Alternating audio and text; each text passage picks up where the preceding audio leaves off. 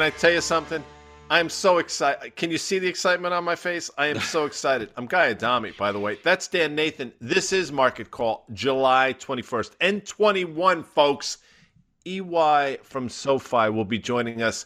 And I got to tell you something. In all her weeks of coming, I think these headlines she's bringing, what she did with these headlines to me, it's just a master. It's a masterpiece. What can I tell you? Today's episode brought to you by FactSet, financial data and analytics powered by tomorrow. SoFi, Dan, get your money right, all in one app. And of course, we are powered by OpenExchange.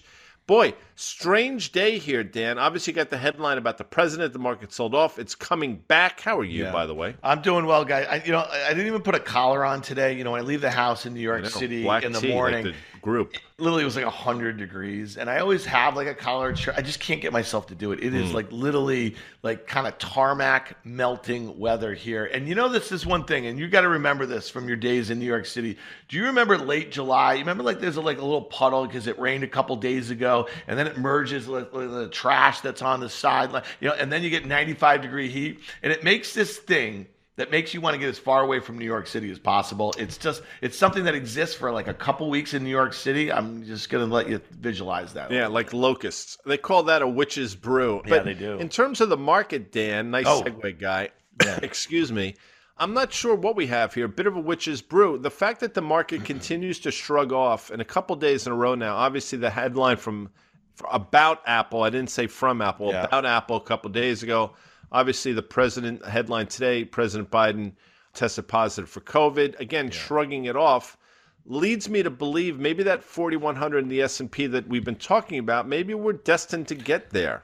Well, you've been talking about it and you've kind of been steadfast on it. And I will say this is that there's been, you know, no shortage of kind of negative headlines, geopolitical here on the earnings front, you know, that the market just seems to want to kind of ramp a little bit higher, the stock market that is. I mean, I will say this, and we're going to go into it with Liz a little bit. I mean, rates are still really confusing here. You know, the the the, the ten year just seems to have downward pressure on it. The two year just seems to kind of levitate a little bit. So we have the widening mm-hmm. of that spread. We've talked Talked about that a lot, so we'll get into that a little bit later. But again, that just speaks to us stagflation, which is really no matter what comes out of this earnings period that we're in right now, is that it just doesn't speak to me that we're out of the woods yet. You know what I'm saying? So if you want to rally to forty-one hundred, you want to rally to forty-two hundred, that's fine. But if you're going to buy out of fear of missing out there, I'd tell you that you're not paying attention because all of the inputs that we want to use to kind of give our sense, you know, that the, the economy is going to be,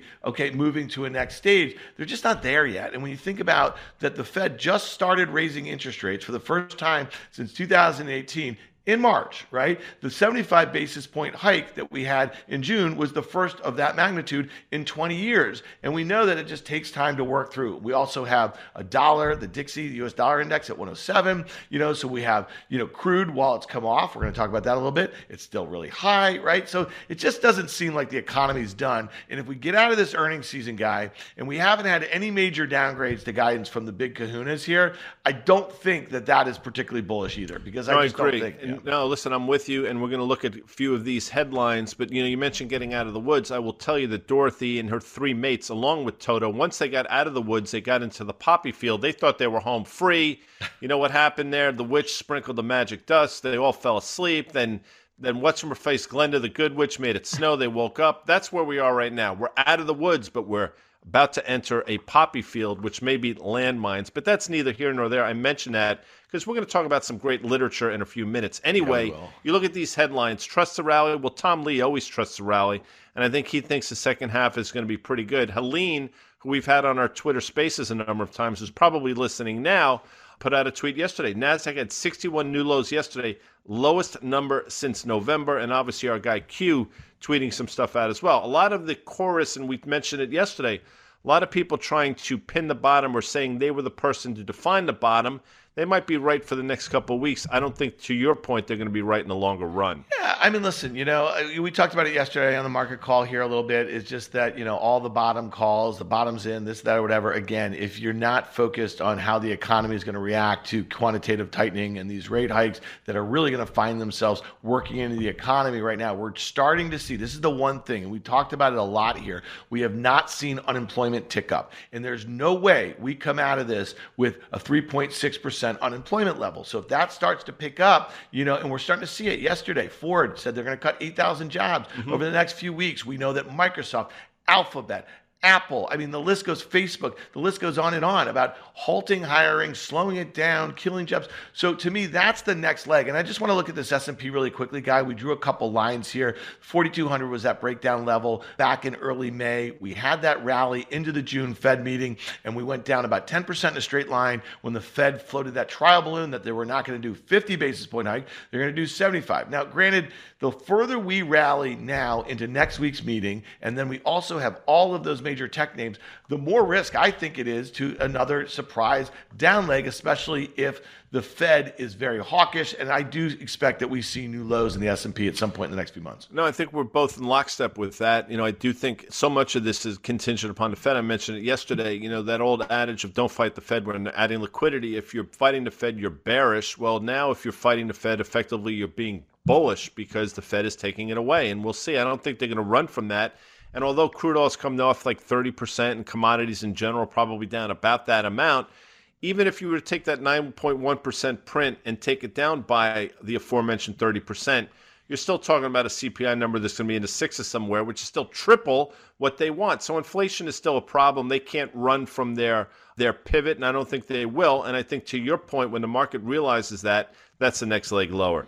Yeah, let's just really quickly, the NASDAQ, the NASDAQ one hundred here, that thirteen thousand level, that was the breakdown in May. We saw the consolidation in June prior to the Fed meeting just below that. We went down. You know, one of the things I, would, I do think is interesting to kind of remark, and we're going to hit this in about a minute or so, is like the relative strength of some of these beaten up tech names is definitely notable. So that's something that I think that people who want to be bullish are going to continue to focus on that, especially if we get out of earnings seasons without any major disasters. Netflix was a good start. Maybe we'll see what happens with Snap tonight. But this is one. We highlighted this a couple weeks ago when Katie Huberty, the analyst who covers Apple at Morgan Stanley, she had a slightly near-term negative tone. This morning, she's out with a note saying the company could be a three trillion dollars market cap. We know it's over two trillion dollars right now in a services shift. But this is one line I think is really important, Guy, and I don't think enough people are paying attention to it. We've talked about it a couple times. If you draw a line from the pre-pandemic highs in Apple and you do all of those local lows in an uptrend over the last year and a half, nearly two, look at that. It becomes resistance right at its two hundred day moving average. We're definitely going to focus on it a lot more before they report next week. Thoughts on that line, Guy? This is exactly right. I mean, I didn't, by the way, I didn't think we'd get this high, but now that you draw the line and you show where the moving average is, I guess it makes sense. And I think people were looking for Apple when the market was selling off as sort of this flight to quality, very defensive. And now that the market is rallying, Apple's trading in kind. I get it. Katie Huberty says it can hit three trillion dollars. She'll probably be right at some point. Yeah. I, I wouldn't put it past them. But with that said, what does it do first? And you know, all those that say you have to own Apple, not trade it, look at when it's trading at its all-time highs, which it's not now, you look like a genius. When it pulls off thirty, thirty-five percent, which we've seen recently, yep. You're not looking so good. And they do report. I don't think it's going to be about this quarter. I think it's going to be about the guide. I don't think the guide is going to be particularly robust. And I think Apple's going to trade off. And I think that, to me, is what signifies the next leg lower of the market. We'll see if I'm right. Yeah, but to that outperformance, I mean, the stock is down only twelve percent of the year. The S and P is down about sixteen percent. The NASDAQ one hundred is down about twenty-two percent. So when you consider, you know, just that outperformance, it's meaningful. There's a lot of money hiding in there. Let's pivot for a second here, Guy. We just mentioned Netflix. Wasn't a great quarter. We talked about it yesterday in Market Call. Stock is trading very well. On the back of it, it wasn't as bad as people expect. I think it's remarkable just to consider. Consider, Amanda put this chart together. These are some names that I started buying in May into early June. I had a long-term time horizon, was not full positions. I'm expecting for lower lows here, but look at the performance in just, you know, this month alone. And then look at that next column to its right, Guy, of just how much they are still down on the year. Mm-hmm. Snap's going to be really important. We're going to hit PayPal and Meta next week in their earnings previews. But look at this one. The implied move, Guy, is nearly twenty percent. That's just for today into tomorrow, okay, about three dollars. I drew a little trend there, or the, you know, the downtrend. You see where that is. It's somewhere, it gets you down to maybe seventeen bucks, or sorry, excuse me, in the twenties, okay? Yes, it does. We're not going there any anytime soon, but then that gap. Talk to me about that gap and its ability to fill in that gap. Been running running around the bottom here. If you look, I mean, this chart, if you really think about it, it looks like that Netflix chart, which wound up setting up really well. I think the same thing's going to happen here at Snap, and I think you're right to point out the relative value that Snap provides vis-a-vis some of these other names that have also been beaten up. So I think you're right to build a position. I think this is a name that actually can be an acquisition target when the world straightens itself yeah. out, and I do think we're going to trade back up into that gap. So I think being long this name into numbers makes sense, and you've pointed that out for quite some time, Dan.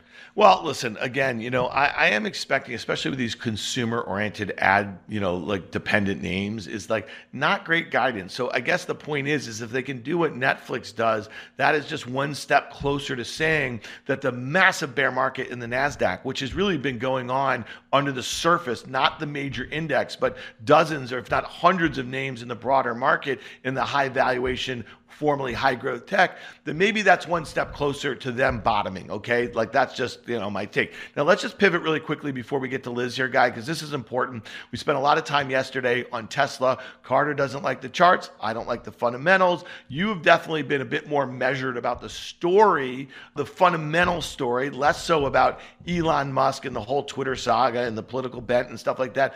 But, you know, Carter and I are wrong. He's wrong on the technicals right now. If you took the, the name off this chart, you'd say to yourself, that's a beautiful breakout, yeah, right? Is. There was a lot. So talk to me about like how this stock's acting. I've lost money in it. I had a put spread. I'm wrong. I still don't like it. It doesn't make me feel any better about the story, what I just heard from them last night. Does it exhaust itself, though, the same way it exhausted itself when it reported on April twentieth, I think, when the stock went from nine eighty-ish to almost eleven hundred on big volume? Does it do the same thing today? Obviously now north of eight hundred. We talked about it. We said it probably rallies into earnings and post-earnings. I thought the post-earnings rally is something to be sold. I will tell you, I didn't think we'd get above eight hundred. I mean, that's just the way it is. But I do think this is a rally that I think you can sort of lay into and lean into. And yeah. I think we're going to look at this chart in a couple of weeks and say, hey, you know what? That pennant was a bit of a false breakout. You had a huge volume day on the Thursday that they reported, the day after, obviously. And we'll see. But I think this is giving you an opportunity to, if you've been fortunate enough to be long over the last one hundred twenty or so dollars, to lay into it, to take profits.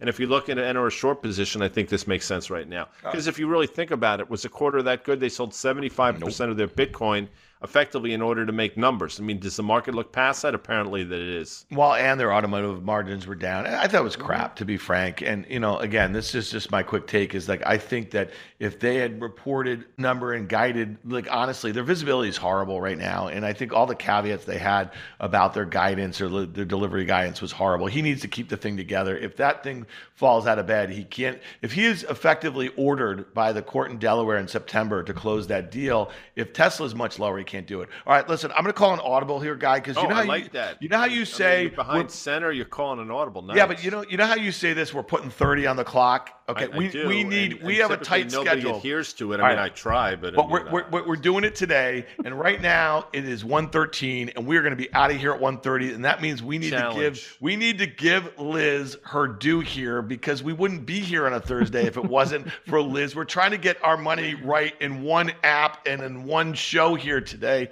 E Y, welcome. What's up? What's up? I'm so excited for this one. I can't oh. wait. Well, look, hold wait. on. You got you got to listen. I'm going to let you and Guy have a field day here. We want to hit two more things here, okay, really quickly, because oh, again, we are in earnings season, and, and Amanda put together a nice little wrap of of three companies that reported overnight. One was United, one was Blackstone, and one was A T and T, and they all had some kind of interesting things to say. And all the stocks are acting very, very poorly here. Guy, give it to me what you thought of United. Why is this stock down ten percent? It sounds like it was the first profitable quarter since the pandemic. pandemic started here. That's a big move for a stock that's really underperformed. Yeah, but it rallied into earnings, right? I mean, you did see this bounce into earnings, traded up to the moving average, giving it back. I guess it makes sense. I also think people are concerned about these new strains and stuff, and obviously Europe slowing down. And don't discount for the middle, don't discount for a second the fact that heat's playing into this well. I don't yeah. think people want to travel in this weather. I know it sounds crazy. It's not going away anytime soon. This is quickly what I took away. Blackstone, if you really listen to them, they didn't paint a pretty, they did not paint a particularly rosy outlook looking forward. And Blackstone clearly has their finger on the pulse. A T and T just continues to suck. Yeah. I think as much as they want to blame it on the consumer, A T and T is an A T and T problem. Well, all right, but I, I just want to make one point, and then maybe this is where Liz can get in on all this. I mean, listen, we started to see defaults in some private autos. We're starting to see some data in different parts of lending. When you see the push out of, you know, payments on your fifty dollars a month cell phone, I mean, like that's where it's about to get real. And I just mentioned if unemployment starts to tick up, and again, I'm not hoping for that. You know, I mean, none of us are, right. right? Like, but I think it's like bound to happen. So Liz, what's your take when you see, without, you know, you don't have to comment individually on these stocks, but you know, we're probably twenty-five percent through S and P five hundred earnings. Is this going to be something that we hear more of as we get through earnings? And is that the thing that maybe starts to weigh on equity markets?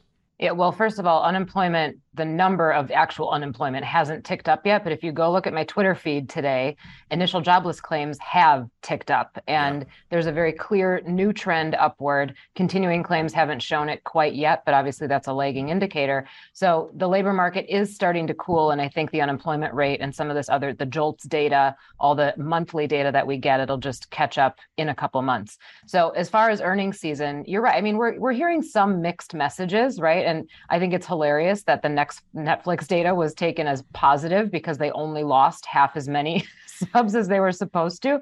But we needed to hear this. And we've been talking about this on Market Call for months, that the market goes first. Earnings still needed to come down. I do think that we're going to hear a lot more of this, especially next week. There's, I think, one hundred sixty-eight S and P components that are going to report next week. And it's all different sectors. We're going to hear from consumer sectors. We'll hear from tech. We'll hear from some industrials. We'll hear from materials, right? It's the sectors that actually are getting pinched by inflation.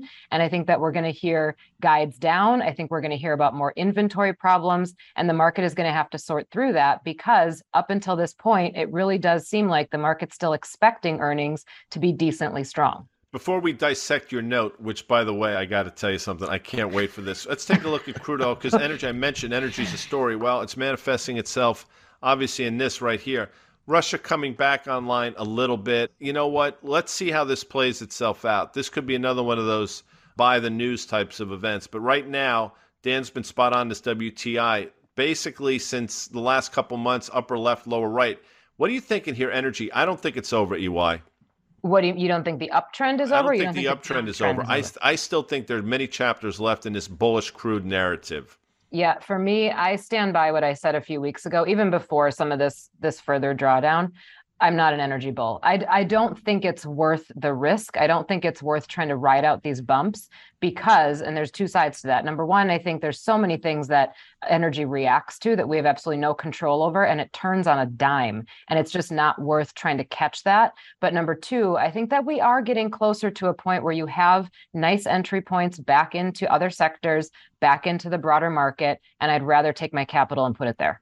Yeah, I mean, Guy, you've made this point, though, regardless of the geopolitical things that have kind of caused the, the the spike over the last, call it six to seven months or so, you know, you do have a situation where the companies, if you're looking at, we we look at the X L E, we look at the O I H, the large integrateds or the O I H, the, the drillers, they're just better run. The balance sheets are in better shape, the cash flow generation. So again, maybe that's the lesson here, is that even if crude were to come back towards those kind of November highs somewhere in the mid to high eighties, you might still have a really good earnings setup, you know what I mean, for, for the group going forward. I'm just, I listen, that chart that we just threw up there on crude, Guy, it's kind of getting to a make or break, you know, and that downtrend is obviously pretty steep. You see that support going back to, you know, early this year here in February, right before that parabolic move. And I think it probably overshoots, goes through that two hundred day moving average, goes through that support.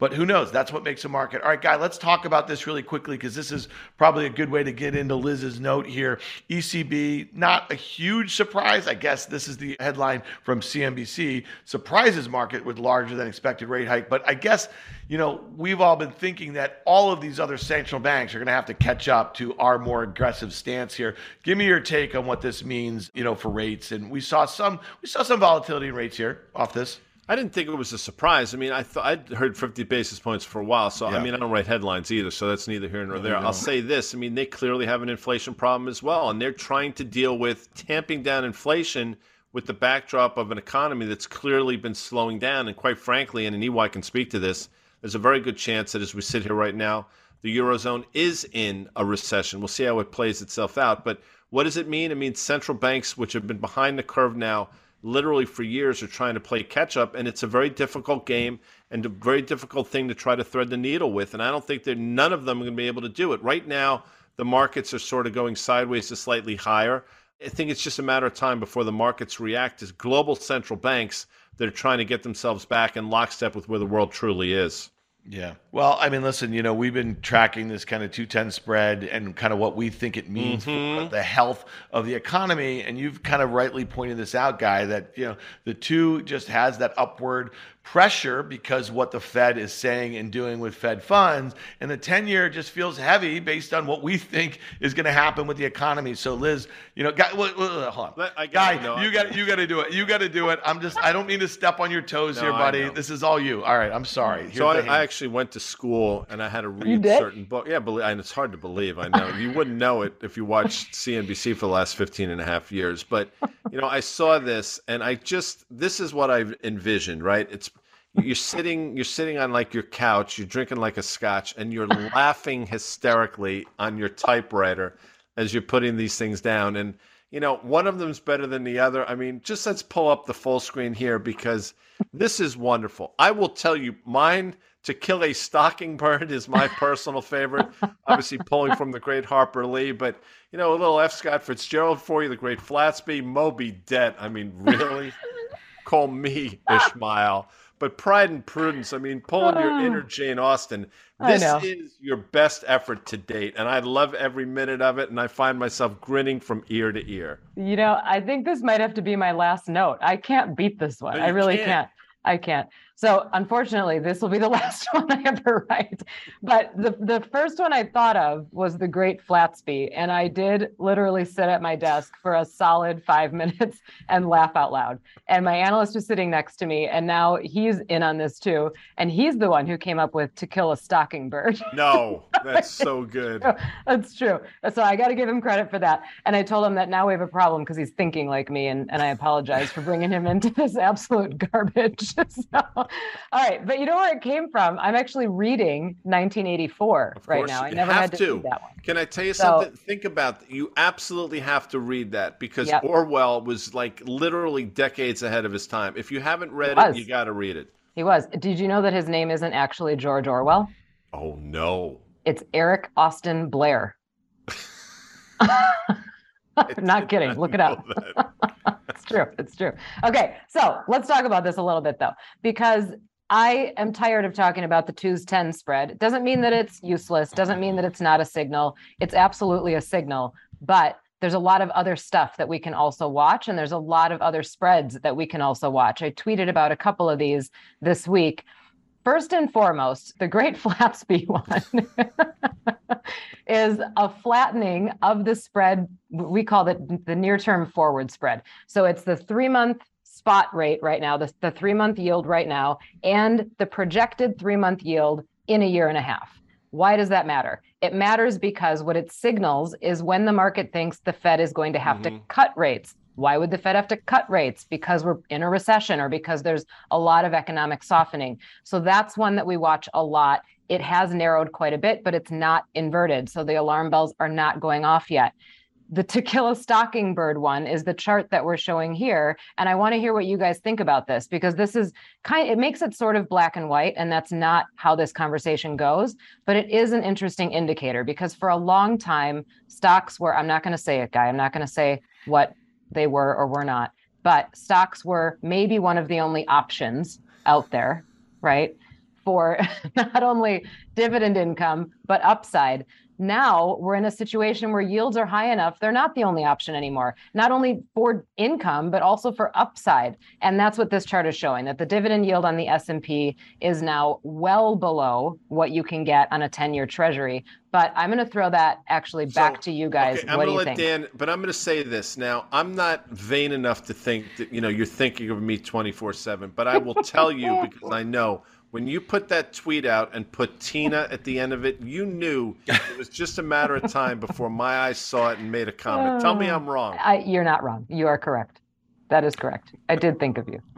It's so easy, though. And you know what? Everybody else piles on. It's so easy to get you riled up. It's That's just true. One word. And then my response to you in another tweet, I said her name three times.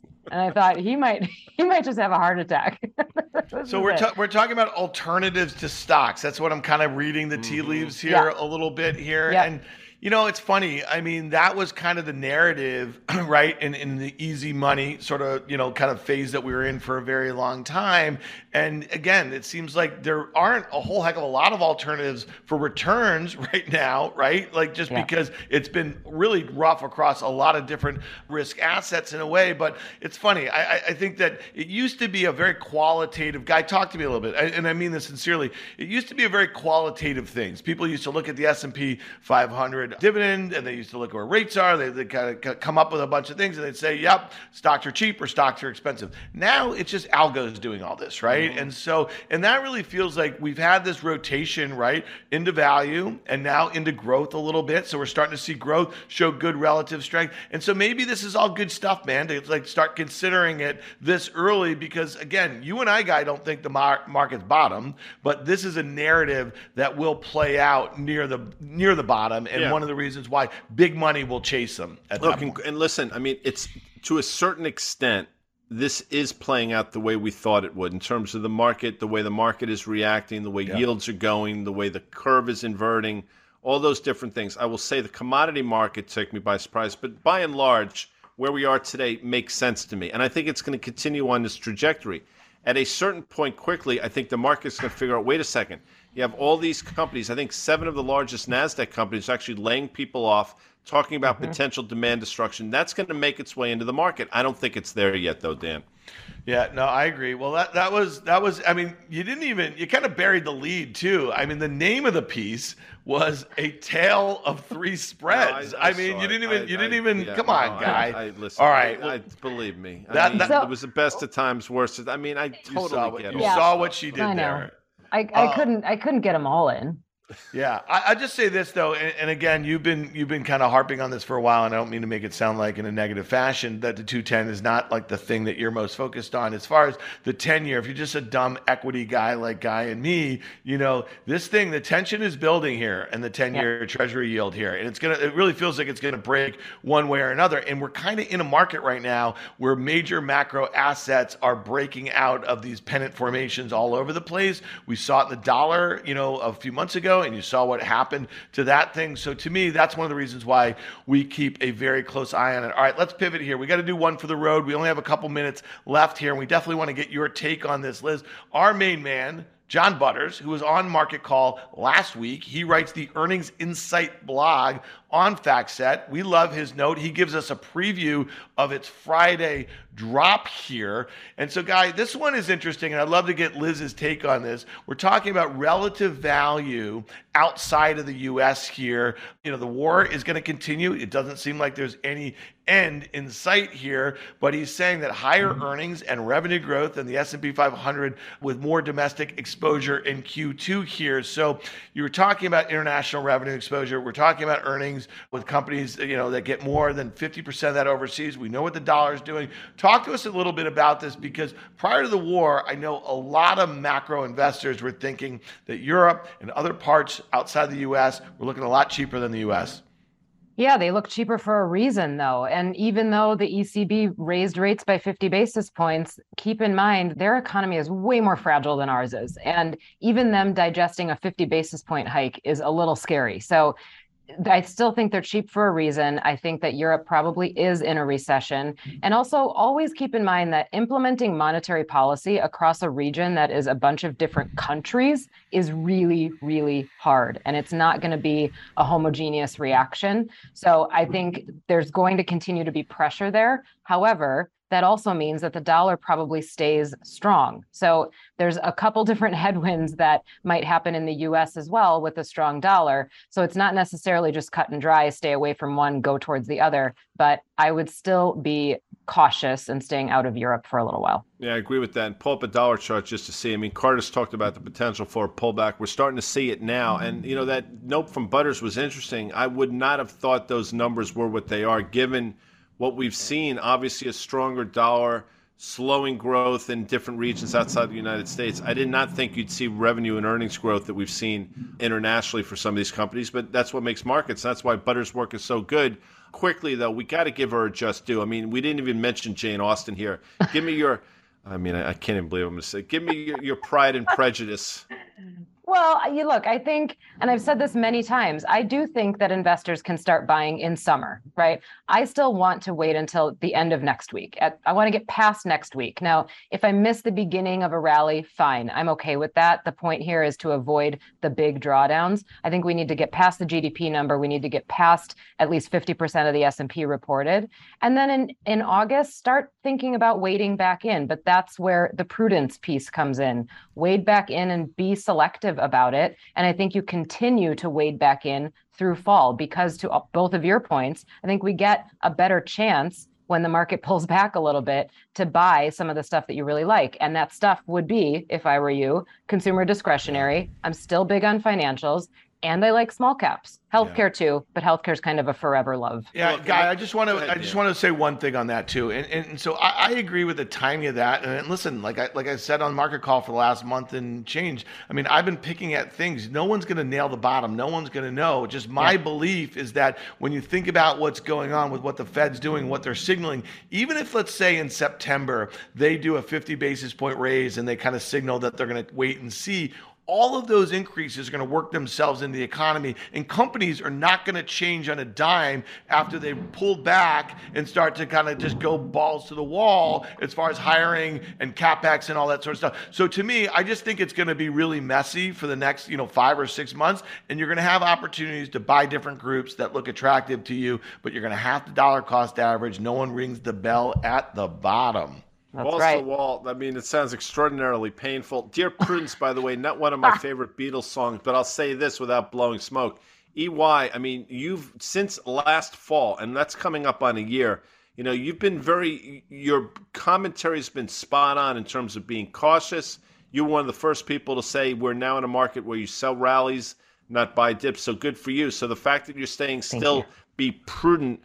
I think people should take away a little bit. I think you're far more encouraged than you were a few weeks ago, and I think your note is excellent. I would give this one, if I were to rate it, this is a nine point three out of ten. This, to me, is your best effort oh, yet. No. It just now we have ratings. Show, it just goes to show you just getting better each week. But that's it. I said thirty minutes. I lied. I knew we weren't going to hit it on the screws because that's what I am. I'm So that's it for Market Call. We ain't here tomorrow because it's Friday, unless something ridiculous happens, and maybe we'll do a Twitter Spaces, but we'll be back on Monday. Check out E Y's blog every Thursday at SoFi.com slash blog. Follow her on Twitter at Liz Young Strat. I know you all are. If your friends aren't, tell them, please do. Thanks to our sponsors, FactSet, SoFi, and of course, we're powered by OpenExchange. Have a great day. Enjoy your Friday. Yankee baseball as we speak. A twin bill in Houston. I think we sweep, but I always think that. Hasta la vista, peeps. See ya. Thanks, Liz. Bye-bye.